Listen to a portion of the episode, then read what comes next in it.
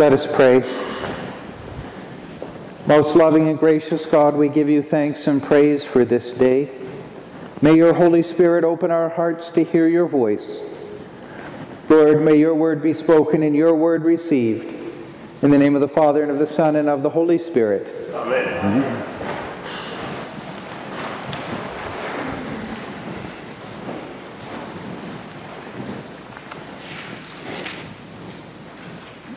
We hear some pretty difficult words this morning from this section of Luke's Gospel where we hear the words of John the Baptist. And uh, I, every time I, have read this last verse this week, I've, I've laughed to myself since the Gospel tells us, and with many other words, John exhorted the people and preached the good news to them. And if you hear what he just said, uh, he started with, You brood of vipers, who warned you to come? The axe is at the root of the tree. Any tree that doesn't bear fruit is going to be cut down and thrown in the fire, and uh, the winnowing fork is in his hand, and this is going to be burned away, and that's going to be burned away. And this is the good news uh, of the gospel. And we may at first think, well, that doesn't sound like a whole lot of good news. But we have to remember that what John the Baptist is saying is the time has come for the kingdom of God to be ushered in. The Messiah is coming. And the reality of the new kingdom is the same as that proclaimed in the Old Testament reading from Zephaniah with the call to rejoice. For the Lord has taken away our sins. He has forgotten and remembers no more our transgressions. That same attribute of the mercy of God proclaimed in the Old Testament is happening in light of the baptism of John and the coming of Jesus, by which God will free us from sin and death forever. And it's in light of that that we hear the words of Paul in his letter to the Philippians where he says, Rejoice. I will say it again, rejoice. That we're called to always be people rejoicing because of what God has done. Not because everything is perfect at every single minute of our life for all eternity here and now. That's not what's promised. But in the here and now, no matter whether it's one of our high points or low points, our biggest blessing or our biggest struggle, in the midst of any of that, we can rejoice because God has taken away our sins, because God has forgiven us, because God remembers our transgressions no more.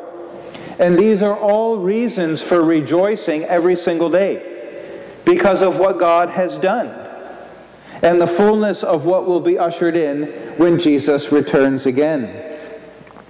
So, in light of that, in hearing John the Baptist's words, he's calling people to a place of repentance, towards returning back to the Lord, turning away from those things that have separated them from God. And to do so now because the time is short. The King is coming. And that same call exists to us today. And we probably think uh, exactly like the people who asked John the Baptist the question they asked. The crowd says, Well, what then should we do?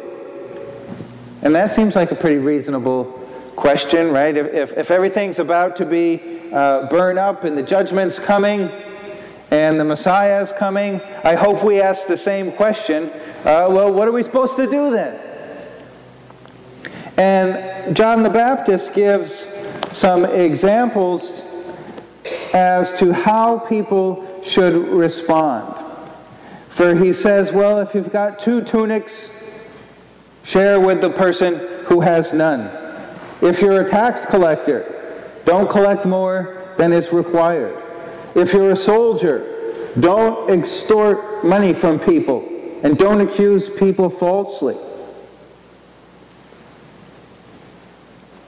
In hearing this, we have to see essentially John the Baptist is answering the question about what can they do his response gives examples of what can they do in the midst of where they are in life right now. And the good news of what John is saying is there are things that can be done in our daily life to bear fruit showing our repentance. And notice he doesn't say, well, everybody come and follow me in the wilderness. Or what must we do? Everybody must eat locusts and honey and dress just like me. That's not what John the Baptist is saying. He's like, well, where do you find yourself in life? What's your role? And in the midst of that, how do you live faithful to the heart of God? Not exploiting people, but caring for others and seeking justice.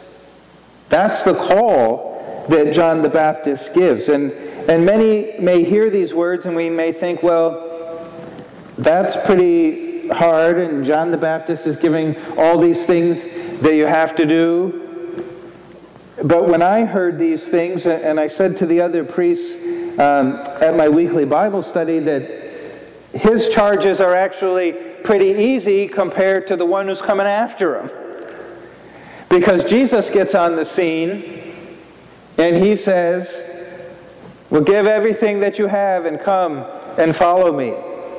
Where John the Baptist says, Well, hey, if you got if you got two coats and somebody has no coat, what do you think you ought to do? And then Jesus raises that and says, Well, actually, if you want to follow me, you've got to be willing to give your whole life, give everything to me, and come and follow me. Jesus, in all the examples, is going to raise the bar even more than what John the Baptist is saying. Because God desires the transformation of our whole heart. That when we return to the Lord, what we find is that everything we have comes from God. Our whole life and everything that we have belongs to Him. And then we're called to live a life in outpouring, in rejoicing and thanksgiving for all that God has done. And that when we see people in our path, we're to see them as created in the image of God and to love them as we love ourselves. That's the call. That's the process of repentance and transformation. And so, again, we give thanks to God as people who are rejoicing because we know the victory that is ours in Christ. We know what's coming at the last day. And in this interim, as we ask, well, what then should we do? This is the question we should ask the Holy Spirit to show us day in and day out. Well, what should we do?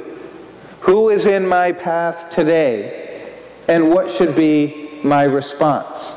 And do my responses communicate the love of God? Do they communicate the mercy and grace of God? Am I responding to others in a way that I know a loving God has forgiven me and desires to love and forgive others? That's the call of repentance. And in light of that, then we will rejoice always knowing what God has done. We will rejoice when Jesus returns again because we are ready. May the Holy Spirit continue to show us the answer to that question.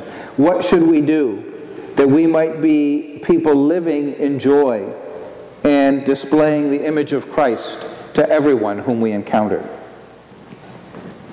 Let us pray. Lord Jesus, we thank you for your work on our behalf. May your Holy Spirit continue to lead us and guide us, that we might be transformed into your image and likeness, and that we might be people of mercy, of grace, of love, that we might see the others you have placed in our path, and that we might seek justice and mercy. Empower us, Lord, to do your will. Transform our hearts that we might have an ever increasing place for you. And Jesus, we ask this in your precious and holy name. Amen.